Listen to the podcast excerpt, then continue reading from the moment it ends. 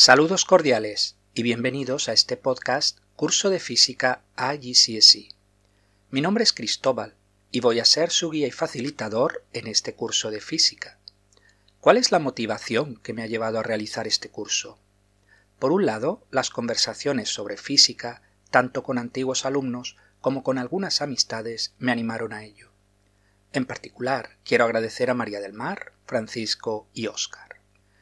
Agradecer a Muralí, profesor de física en China, por su profundo conocimiento del curso y de otros que, si Dios quiere, verán la luz en el futuro.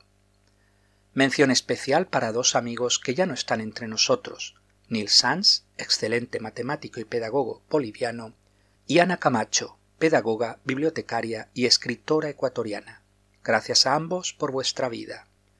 Durante largo tiempo he intentado buscar un curso de física en los podcasts y no he conseguido encontrar uno. Así, la falta de un servicio de estas características sin duda me ha animado a llevar adelante este proyecto. Existen muchos cursos de física para todos los gustos en Internet. Realizar un curso de física por medio de un podcast tiene sus debilidades, pero también sus fortalezas. Por un lado, es cierto que la matemática se resiente mucho, aunque no por ello dejaré de ofrecer ecuaciones y resolución de problemas. Por otro lado, me permite ir a lo más importante, al aprendizaje de conceptos. La clave será el pensamiento crítico, y para ello haremos uso de la herramienta más poderosa del ser humano, la imaginación.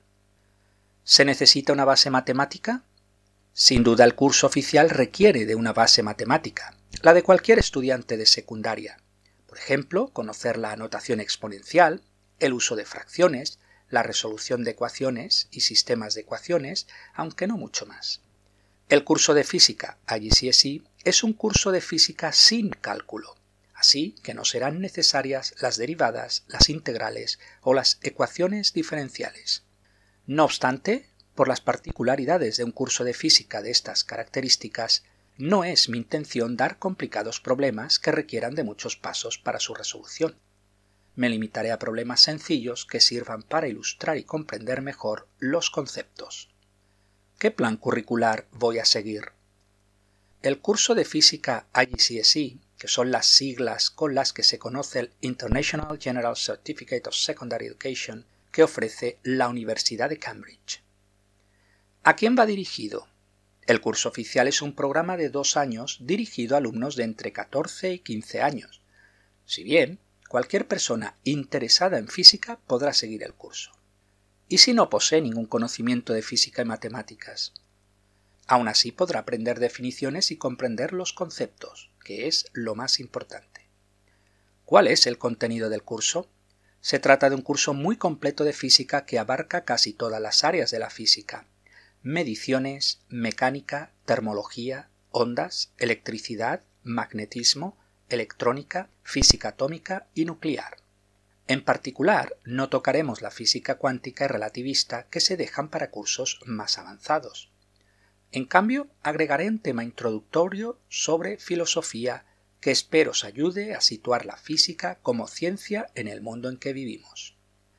Para los oyentes que deseen profundizar más en el curso, os recomiendo algún libro de física de IGCSE como por ejemplo el libro de texto de David Sang, Stephen Popple o Heather Kennett. Recordar que el aprendizaje es un proceso activo. Mi labor es bien limitada. Todo lo que aprendáis se deberá a vuestro trabajo y esfuerzo.